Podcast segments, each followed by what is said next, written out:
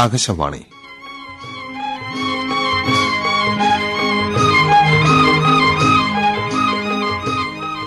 ഒടുവിൽ ഒരു തീരം നാടകം. രചന, സംവിധാനം ഖാൻ കാവിൽ.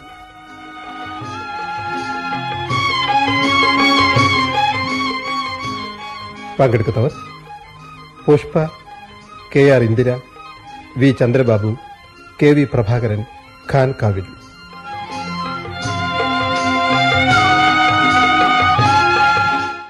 ശ്യാം സീരിയസ്.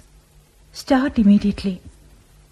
ആശുപത്രിയിൽ നിന്നും ശ്യാമിനെക്കുറിച്ച് കിട്ടുന്ന അവസാന വിവരമായിരിക്കാം ഇത്. ഇനിയും എനിക്ക് പോകാതിരിക്കാൻ കഴിയുമോ? ആശുപത്രിയിൽ നിന്നും ശ്യാം എഴുതിയ കത്തുകൾ പലതും പൊട്ടിക്കാതെ കിടക്കുന്നു. നീണ്ട രണ്ടു വർഷത്തെ അകൽച്ചയ്ക്ക് ശേഷം കിട്ടിയ ശ്യാമിന്റെ ആദ്യത്തെ കത്ത്. നവംബർ പന്ത്രണ്ട്. വിമലേ, നീണ്ട മൗനത്തിനു ശേഷം നിന്റെ ചില്ലുമേടയിലേക്ക് കല്ലെറിയുകയാണ്. ആ ചില്ലുപാടുകൾ പൊട്ടിപ്പൊളിഞ്ഞുണ്ടാകുന്ന രൂപം ഒരു ചിലന്തി വലയുടെ ചിത്രം കൈക്കൊണ്ടിരിക്കും. ഇതെഴുതുമ്പോൾ ആ ചിലന്തി വലയുടെ പശ്ചാത്തലത്തിൽ ഒരു കൊളാഷ് പോലെ നിന്റെ രൂപം എനിക്ക് കാണാം. ആശുപത്രിയിൽ നിന്നാണ് ഇത് കുറിക്കുന്നത്. മരണമെന്ന കറുത്ത പക്ഷി എന്റെ ജനനടികളിൽ ചിറകിട്ടടിക്കുന്നു. എന്നാണെന്നറിയില്ല. എല്ലാം മറന്ന് വിമല വരൂ, എനിക്ക് നിന്നെ കാണണം. നിന്റെ ആശ്വാസവചനങ്ങൾ, സ്നേഹത്തിന്റെ മൃദുലമായ തൂവൽ കൊണ്ടുള്ള തലോടൽ, അതുമാത്രം മതി എനിക്ക്. ആശുപത്രിയിലായ വിവരം അറിയുമെന്ന് കരുതി സമാധാനിക്കുകയായിരുന്നു ഇതുവരെ. അതറിയുമെങ്കിൽ നീ ഓടിയെത്തും എന്ന് വെറുതെ ഉറപ്പിക്കുകയായിരുന്നു മനസ്സിൽ. പക്ഷേ എന്റെ എഴുത്തുകൾക്ക് മറുപടിയായ നിന്റെ മൗനം പറഞ്ഞു, ഇപ്പോഴും നീ എന്നെ വെറുക്കുന്നെന്ന്. വരൂ വിമലെ, ഒരിക്കൽ മാത്രം. ഈ ആശുപത്രി വാർഡിൽ എന്നെ അല്പനേരത്തേക്കെങ്കിലും നമ്മുടെ ആ നല്ല നാളുകളിലേക്ക് കൊണ്ടുപോകൂ. അന്ന് ഞാൻ പോയിരുന്നെങ്കിൽ പൊട്ടിയ കണ്ണികൾ കൂട്ടിയിണക്കാമായിരുന്നു. എനിക്കെങ്ങനെ ഇത്രമാത്രം ക്രൂരയാകാൻ കഴിഞ്ഞു? സത്യത്തിൽ ശ്യാമിന്റെ മരണവാർത്തയ്ക്ക് ഞാൻ കാതോർക്കുകയായിരുന്നില്ലേ? അല്ലെങ്കിൽ ശ്യാമിന്റെ അവസാനത്തെ എഴുത്തിന്റെ പ്രതികരണമായി ഞാനൊരു വാക്കെങ്കിലും കുറിക്കേണ്ടതായിരുന്നില്ലേ? ഒക്ടോബർ എട്ട്. വിമലെ, ശല്യം അക്ഷരങ്ങളായി വീണ്ടും വരുന്നു. ക്ഷമിക്കൂ, ഒരുപക്ഷേ ഇത് അവസാനത്തെ എഴുത്താവും. അന്ന് വരുമെന്ന് കരുതിയിരുന്നു, കണ്ടില്ല. മെഡിക്കൽ സയൻസിന് ഇനി ജീവിതത്തിൽ പ്രതീക്ഷയുടെ വിത്തുകൾ പാകാൻ കഴിയുമെന്ന് തോന്നുന്നില്ല. ആശുപത്രി കിടക്കയിൽ എന്റെ കൂട്ടായ ഡയറി താളുകളിൽ ഞാൻ എന്നും കുറിച്ചിടുന്നത് മരണത്തിന് സ്വാഗതം എന്ന് മാത്രമാണ്. എന്റെ കിടക്കയ്ക്ക് തൊട്ടടുത്തുള്ള രോഗി ഇന്നലെ മരിച്ചു. ശേ, ഞാൻ എന്തൊക്കെയോ എഴുതുന്നു. ഒരിക്കലൂടെ ഞാൻ കൊതിക്കുകയാണ് വിമലെ. നീ വന്നിരുന്നെങ്കിൽ, ഒന്ന് വന്നിരുന്നെങ്കിൽ. അവസാനമായി ഒരു കൂടിക്കാഴ്ചയ്ക്ക് വഴിയൊരുക്കൂ. ഒന്നുകൂടെ ഓർമ്മിപ്പിക്കുന്നു, വാർഡ് നമ്പർ പതിനാല്. അന്നും പോയില്ല. ഒരു പെണ്ണിന് ഇത്രമാത്രം ക്രൂരയാകാൻ എങ്ങനെ കഴിയും? ഞാനാണ് തെറ്റുകാരി. അല്ലെങ്കിൽ ദേവനും എഴുതിയിരുന്നത് അത് തന്നെയല്ലേ, ശ്യാമിലേക്ക് തിരിച്ചു പോവാൻ? വിമലെ, ജീവിതം നീ പ്രതീക്ഷിക്കുന്നതിലേറെ വിലയുള്ളതാണ്. വാശിക്കും പ്രതികാരത്തിനുമായി സമയം കളയുമ്പോൾ ജീവിതത്തിന്റെ നല്ല നിമിഷങ്ങളാണ് നഷ്ടമാവുന്നത്. ആശുപത്രി കിടക്കയിൽ മരണത്തെ മുന്നിൽ കണ്ടുകൊണ്ട് കിടക്കുകയാണ് ശ്യാം. നീ ഒന്ന് മുഖം കൊടുക്കൂ. അയാൾ നിനക്കൊരു ശല്യമായി അധികകാലം ഉണ്ടാവില്ല. നീട്ടുന്നില്ല, ഒന്നു മാത്രം. പോകൂ, ശ്യാമിനെ കാണൂ. അയാൾക്ക് അല്പം സ്നേഹം കൊടുക്കൂ. Devan.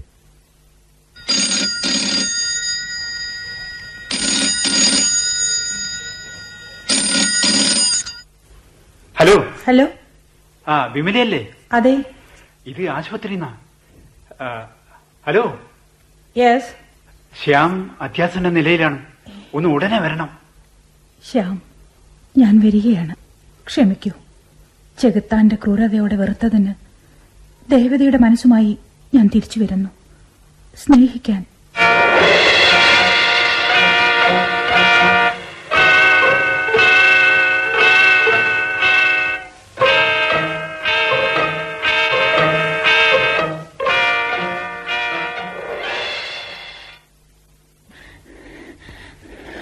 Sister, ward number fourteen.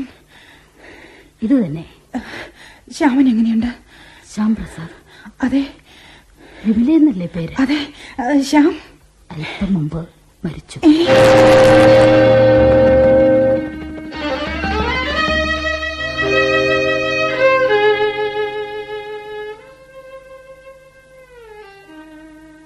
അവസാന നിമിഷവും നിങ്ങളെ ചോദിച്ചിരുന്നു. അതാ കീഴെ ആംബുലൻസ് നീങ്ങുന്നു. ശ്യാമിന്റെ ഡെഡ് ബോഡി.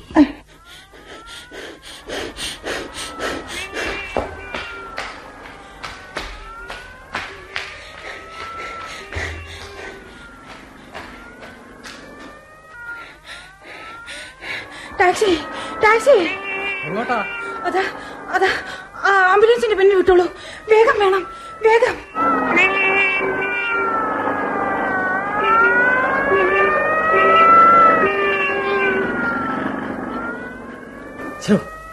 നാശം, റെയിൽവേ ഗേറ്റ് അടഞ്ഞല്ലോ. ഓ, ഇനി തുറക്കുമ്പോഴേക്ക് ആംബുലൻസ് പോയി കഴിയുമല്ലോ. സാരമില്ല, എനിക്കും ശ്യാമിനുമിടയിൽ എന്നോ അടഞ്ഞിരിക്കുന്നു ലെവൽ ക്രോസ്. കാരണം ഞാൻ തന്നെ ആയിരുന്നു. ഒരു പക്ഷേ ദേവന് ശ്യാമിന് പരിചയപ്പെടുത്തിയ അന്നു മുതൽ അതടയാൻ തുടങ്ങിയിരിക്കണം.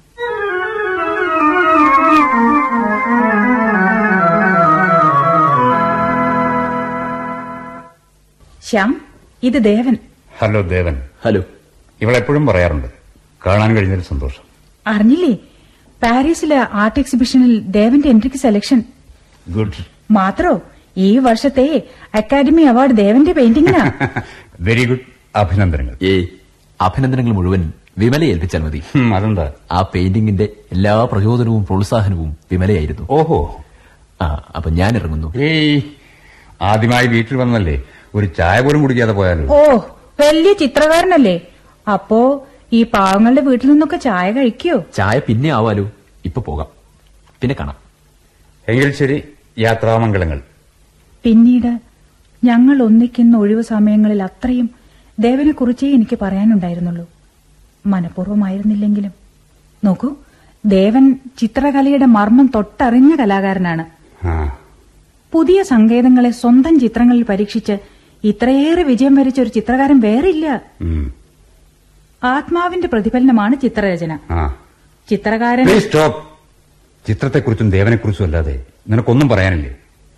എനിക്കും കൂടി താല്പര്യമുള്ള വല്ല കാര്യത്തെക്കുറിച്ചും സംസാരിക്കും.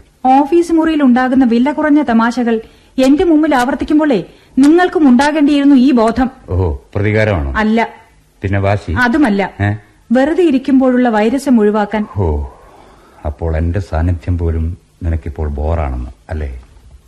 എന്ന് ആ പദത്തിന് അർത്ഥമുണ്ടെന്ന് തോന്നുന്നില്ല. വേണ്ട, നാം എന്തിനു തറയ്ക്കണം? ആ, പിന്നെ നാം അറിയാതെ നമ്മുടെ ആവരണങ്ങൾ അഴിഞ്ഞു പോകുന്നു. നിന്റെ കഴുത്തിൽ ഞാൻ ചാർത്തിയ താലിയുടെ മുറുക്കം അയഞ്ഞു പോകുന്നു. ലൈറ്റ് അണക്കി കിടക്കാം.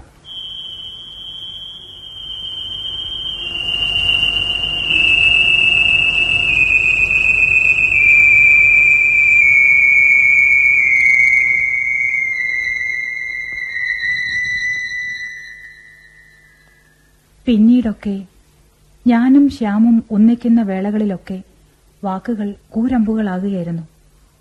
അവസാനമായി വഴക്കിട്ട ദിവസം. വിമലേ, ഞാൻ ഒന്ന് ചോദിക്കട്ടെ, നീയും ദേവനും തമ്മിലുള്ള ബന്ധത്തിന്റെ നിറമെന്താണ്? സൗഹൃദം. എന്റെ ഒരു നല്ല സുഹൃത്താണ് Devan. Only a good friend. എന്റെ ഓഫീസിലെ ഒരു നല്ല സഹപ്രവർത്തനം കൂടിയാണ്. അത് ഞാൻ കുറെ കേട്ടതല്ലേ. എനിക്ക് ഈ ബന്ധത്തിന്റെ ശരിയായ മുഖമാണ് കാണേണ്ടത്. ഞാൻ ഏറെ ആരാധിക്കുന്ന ഒരു ചിത്രകാരൻ കൂടിയാണ് ദേവൻ.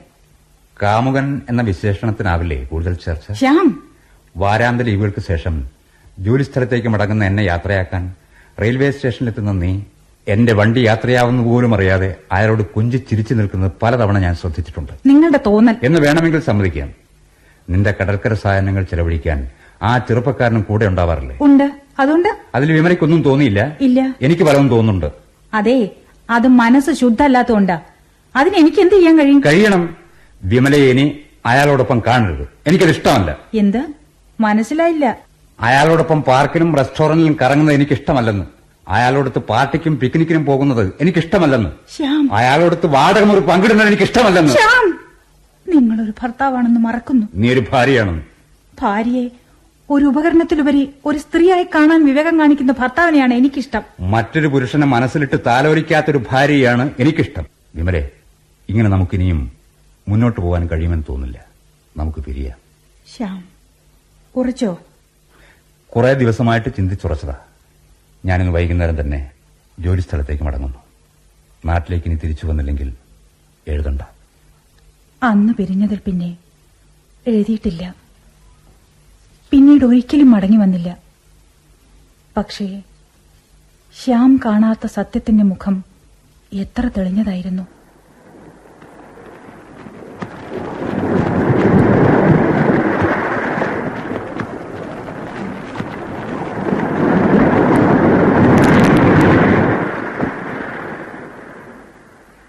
വിമലേ, നീ എന്ത് വിഡ്ഢിത്തമാണ് കാണിച്ചത്?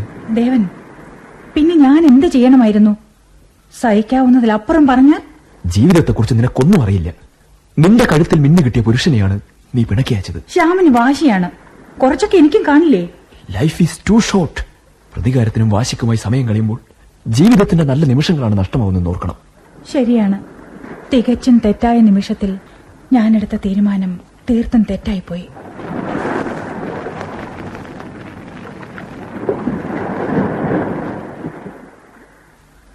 ആ, ഞാൻ പറഞ്ഞ പുസ്തകം കൊണ്ടുവന്നു. ആ, പിക്കാസോയുടെ ബയോഗ്രഫി. ഞാൻ മറന്നുപോയി വിമലേ, നാളെ എത്തിക്കാം. മറക്കരുത്. ആ ദേവൻ, ഞാൻ അഭിനന്ദനങ്ങൾ അറിയിക്കാൻ വിട്ടു. എന്തിന്? വരയുടെ വീക്കെൻഡ് എഡിഷനിലെ പുതിയ സൃഷ്ടി നന്നായിരിക്കുന്നു.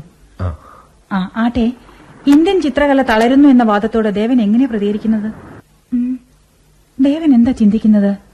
ആ ഒന്നുമില്ല. പിന്നെ വിമലേ, നീ വരരുത്, നീ എന്റെ കൂടെ സായാഹ്നങ്ങൾ ചെലവഴിക്കാൻ വരരുതെന്ന്. നിങ്ങളുടെ ജീവിതത്തിൽ മറ്റൊരു പുരുഷന്റെ നിഴൽ വീഴുന്നത് ശരിയല്ല. ശ്യാം പ്രസാദ് എന്നെ സംശയിച്ചു തുടങ്ങിയിരിക്കുന്നു. അതുകൊണ്ട് നീ വരരുത്.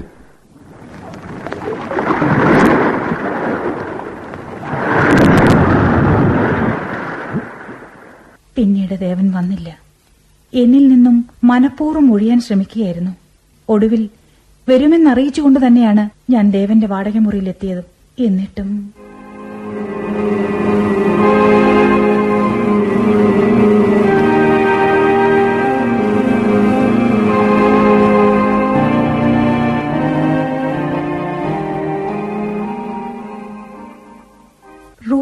Thirteen ദൗർഭാഗ്യത്തിന്റെ number. ദേവൻ ഇളം കറുപ്പ് ബോർഡറുള്ള കടുത്ത കറുപ്പ് നിറത്തിൽ എഴുതിയ നെയിം പ്ലേറ്റ്. ദേവന്റെ താൽപര്യങ്ങളൊക്കെ വല്ലാതെ മാറിയതുപോലെ തോന്നുന്നു. അവസാനമായി ഞാൻ ഇറങ്ങുമ്പോൾ ദേവന്റെ ഈ മുറി മനോഹരമായിരുന്നു. ഇന്നെങ്ങനെയാണാവോ?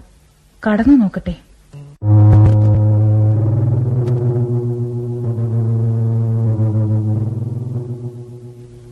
ഹോ, ഫാൻട്രാസ്റ്റിക് ചേഞ്ച്. കറുത്ത കിടക്കവിരികൾ, കറുത്ത ജാലകഞ്ഞുറികൾ, കറുപ്പ് ചായമടിച്ച ചുമരുകൾ, കറുത്ത കവറുള്ള പുസ്തകങ്ങൾ. ദേവൻ, എന്തു പറ്റി നിനക്ക്? നിന്റെ ഈ മാറ്റം വിചിത്രവും ഭീകരവുമാണ്. ആശ്രയുണ്ടായിട്ടും സിഗരറ്റ് കുറ്റികളും തീപ്പട്ടിക്കമ്പുകളും മുറിയിൽ ചിതറിക്കിടക്കുന്നു. നിന്റെ ഷോക്കേസും ശൂന്യമാണല്ലോ. ദേവൻ, ആ കൗതുക വസ്തുക്കളൊക്കെ എവിടെ പോയി? ഒന്നു മാത്രം അവശേഷിക്കുന്നു. ചൈനീസ് മിത്തിലെ മൂന്ന് കുരങ്ങന്മാർ. കാണരുത്, പറയരുത്, കേൾക്കരുത്. വേണ്ട ദേവൻ, അത് ഷോക്കേസിൽ വെക്കണ്ട. മിണ്ടാതിരിക്കുന്നതും പറയാതിരിക്കുന്നതും എനിക്കിഷ്ടമല്ല. ദേവൻ അന്നത് വാങ്ങിയപ്പോൾ പറഞ്ഞത് ഞാൻ ഓർക്കുന്നു. ഏ, എന്താണത് ഷോക്കേസിൽ കേൾക്കാൻ തൂക്കായി വെച്ചിരിക്കുന്നത്? ഏ, ദേവന്റെ സെൽഫ് പോർട്രേറ്റ്. എനിക്കൊന്നും മനസ്സിലാവുന്നില്ല, ഒന്നും. ഏ, ഈ മേശപ്പുറത്ത് എന്താണൊരു കുറിപ്പ്? നോക്കട്ടെ. വിമലേ, മുറിയിലെ മാറ്റം നിന്നെ അത്ഭുതപ്പെടുത്തി കാണും. വലിയ മാറ്റം. അന്ന് നീല സിൽക്ക് നൂലിൽ ഞാൻ സ്വീറ്റ് ഡ്രീംസ് തുന്നി ചേർത്ത വെള്ള വിരികളുണ്ടായിരുന്നു. ഞാൻ ഉപയോഗിക്കുന്ന പെർഫ്യൂമിന്റെ നേർത്ത പരിമളം മുറിയിൽ നിറഞ്ഞു നിന്നിരുന്നു. ഞാൻ എട്ട് മണിക്ക് വന്നും ഇരിക്കാം, വന്നില്ലെന്നും ഇരിക്കാം. ഏ, വന്നില്ലെന്നും ഇരിക്കാം. വന്നില്ലെങ്കിൽ വിമല തിരിച്ചു പോകൂ. എട്ട് മണിവരെ കാത്തിരിക്കുക. ബോറായി തുടങ്ങുമ്പോൾ മേശപ്പുറത്തുള്ള എന്റെ ടേപ്പ് റെക്കോർഡർ ഓൺ ചെയ്യൂ. നിനക്ക് വേണ്ടി ഞാനതിൽ ഒരു ഇംഗ്ലീഷ് പാട്ട് പകർത്തി വെച്ചിട്ടുണ്ട്. ഞങ്ങൾക്കിഷ്ടമുണ്ടായിരുന്ന നമ്പറുകളിൽ ഏതെങ്കിലും ആവാം. നീ ഇഷ്ടപ്പെടാത്താണ് കേൾക്കുന്നെങ്കിൽ മേശവലിപ്പിൽ നിന്ന് പോയകാല വസന്തം എന്ന് രേഖപ്പെടുത്തിയ മറ്റൊരു കേസറ്റുണ്ട്. എന്താണാവോ ദേവൻ എനിക്ക് വേണ്ടി പകർത്തി വെച്ചത്? കേട്ടു നോക്കാം.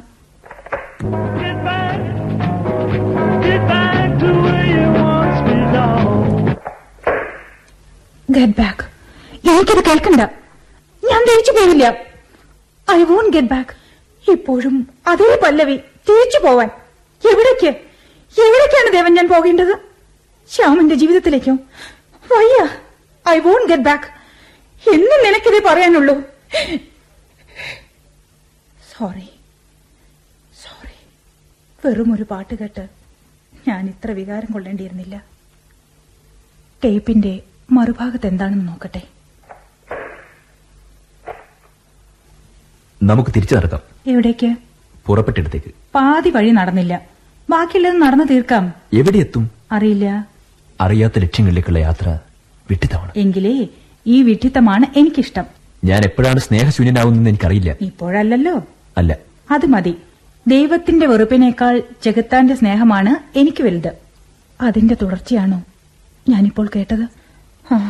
അടുത്ത ടേപ്പിൽ എന്താണാവോ, നോക്കട്ടെ.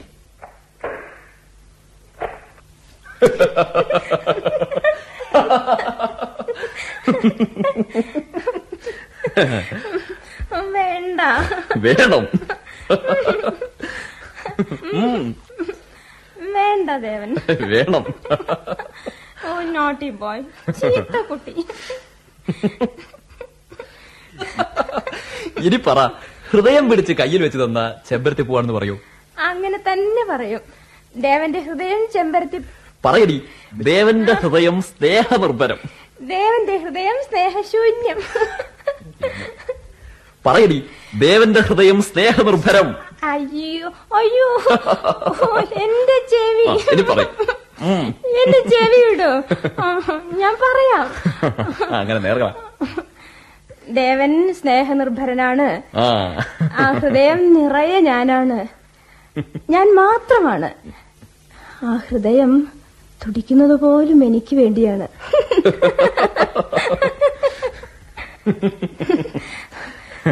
നമ്മൾ എത്ര കാലം എങ്ങനെ ചിരിക്കും? മരിക്കുന്നത് വരെ. എന്നാൽ നമുക്ക് വേഗം മരിക്കാം. അതെന്തിനാ? ചിരിച്ചുകൊണ്ട് മരിക്കാൻ. Devan, you are the only good thing happened in my life. എന്റെ ജീവിതത്തിൽ സംഭവിച്ചതിൽ ഏറ്റവും നല്ല കാര്യം ഈ ബന്ധമാണ്. എന്റെയും. ശരി, ഇന്ന് സ്വപ്നം കാണാൻ ഇത്രയും മതി. പോകാം. എങ്ങോട്ട്? പൊന്നുമോളക്കാത്ത് ഗേറ്റിൽ തന്നെ നിൽക്കുന്ന തന്തപ്പടിയടുത്തേക്കോ, തിയേറ്ററിലേക്കോ, ബാറിലേക്കോ. ബാറിലേക്കോ? ഐസ്ക്രീം ബാറിലേക്കടി, വിവരമില്ലാത്ത. കഴിഞ്ഞോ? അതോ ബാക്കി മറുപുറത്തോ? സംസാരിക്കുമ്പോൾ പലപ്പോഴും റെക്കോർഡർ ഓൺ ചെയ്ത് വെക്കുന്നത് ദേവന്റെ ഹോബിയായിരുന്നു. ദേവന്റെ ഇനിയുള്ള ജീവിതത്തിൽ വിമല ആരുമായിരിക്കില്ലെന്ന് എനിക്ക് ഉറപ്പു തരണം. നീലിവേ, അതിന് വിമല ഇതുവരെ എന്റെ ആരുമായിരുന്നില്ല. ഇനിയും അങ്ങനെ തന്നെ തുടരും. പോരാ, എനിക്ക് ഉറപ്പു തരണം. ബിലീവ് മീ, വിമല എന്റെ ആരുമായിരുന്നില്ല. ഇത് ഇത് അപ്പോൾ പ്രോമിസ്. പ്രോമിസ്. വിവാഹത്തിന്റെ ആദ്യ രാത്രി തന്നെ ഭർത്താവിനെ കൊണ്ട് നീ ഇങ്ങനെ ആണിയിരിക്കണോ നിലിമ? വേണം. എന്റെ ഭർത്താവ് എന്റേതു മാത്രമായിരിക്കണം. നമ്മുടെ ജീവിതത്തിൽ വേറൊരു പെൺകുട്ടിയുടെ നിഴൽ പോലും വീഴുന്നത് എനിക്കിഷ്ടമല്ല. അപ്പോൾ അപ്പോൾ ദേവൻ എന്നിൽ നിന്ന് അകറ്റിയത് നീയായിരുന്നു. ഞാൻ ഇനി ഒരിക്കലും വിമലയെ കാണില്ല. ഇല്ല, എനിക്കിത് കേൾക്കണ്ട, എനിക്കിത് കേൾക്കണ്ട. I will stop this.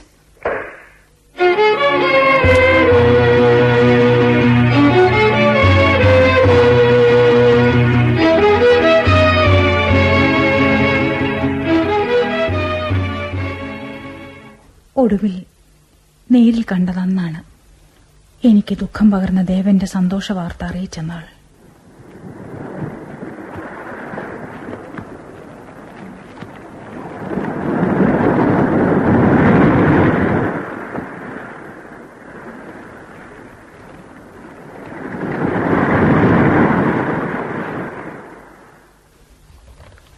വിമലേ, ഒരു സന്തോഷ വാർത്ത കേൾക്കട്ടെ. ഞാൻ കാത്തിരുന്നത് കിട്ടി. ട്രാൻസ്ഫർ. എങ്ങോട്ട്? നാട്ടിലേക്ക്. അപ്പോ അപ്പോ വർണ്ണങ്ങളെയും വരകളെയും കുറിച്ച് സംസാരിക്കാൻ എനിക്കിനി ആരാ? എനിക്ക് പോകാതിരിക്കാൻ കഴിയില്ല കുട്ടി. എന്റെ ഭാര്യയുടെയും കുട്ടികളുടെയും കൂടി ചെലവഴിക്കാൻ കിട്ടുന്ന നിമിഷങ്ങൾ എനിക്കിനി നഷ്ടമായി കൂടാ. ഇത് ദേവന് നേരത്തെ പറയായിരുന്നില്ലേ? എന്ത്? വിവാഹിതനാണെന്ന്. ദേവൻ എന്ന ചിത്രകാരന്റെ ആരാധിക മാത്രമല്ലേ നീ? അങ്ങനെ ആകാവൂ? അതിൽ കൂടുതലൊന്നും ആവാൻ എനിക്കും കഴിയില്ല. ആ പിന്നെ ഒരു കാര്യം, ഉപദേശമാണെന്ന് ധരിക്കരുത്. നീ ശ്യാമിന്റെ അടുത്ത് ചെല്ലണം. ശ്യാം നിന്നെ സ്വീകരിക്കാതിരിക്കില്ല.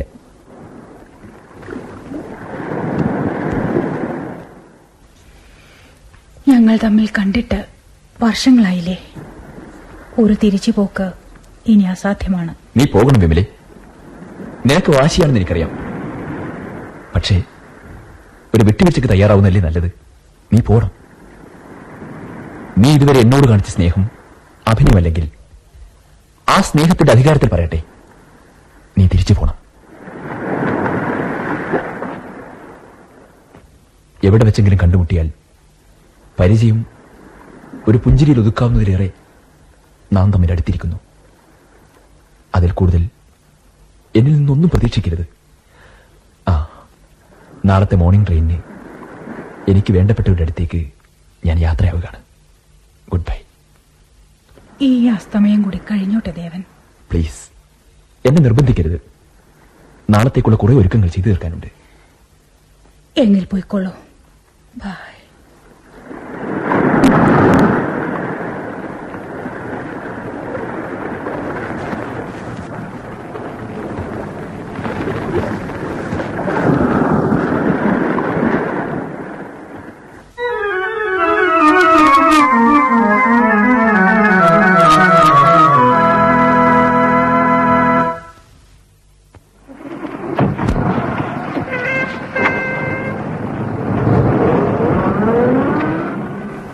വെയിറ്റാർന്നു. ആംബുലൻസ് അങ്ങോട്ടാണോ പോയിരിക്കുക? അറിയില്ല. നിങ്ങൾക്ക് വീടറിയില്ല? ഇല്ല. ഈ റോഡ് എവിടെയാണ് അവസാനിക്കുക? ആ കടത്തിരുത്ത്. ശരി, അങ്ങോട്ട് പോയിക്കൊള്ളൂ.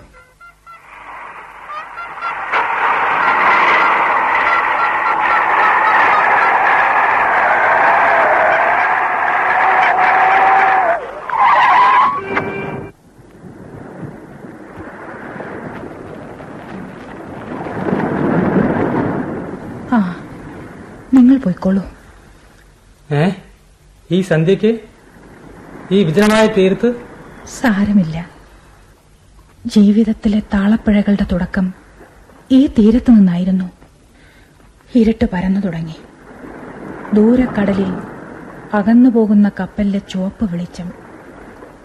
ചുവപ്പ് മാഞ്ഞ ആകാശത്ത് ഒരു കറുത്ത മേഘക്കീറ്. അടിച്ചു വരുന്ന തിരമാലയിൽ കാൽ കീഴിലെ തീരം മലിയുന്നു.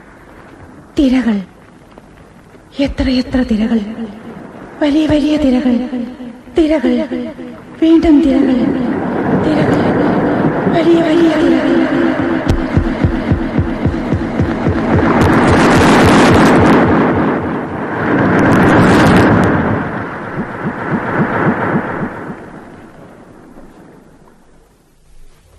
ഒടുവിൽ ഒരു തീരം നാടകം സമാപിക്കുന്നു.